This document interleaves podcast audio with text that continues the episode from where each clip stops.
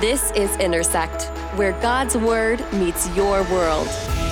Barring the return of Christ, death will come to every single one of us physically, with no exceptions.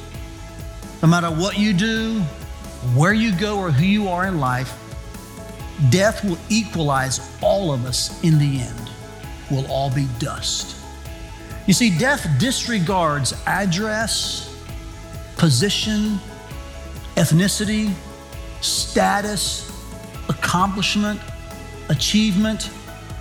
It disregards every one of those and it levels the playing field. No one here can do anything about this fact that you are, from the moment you're born, marching towards death. But God can. There's only one way out of the power of death it's God.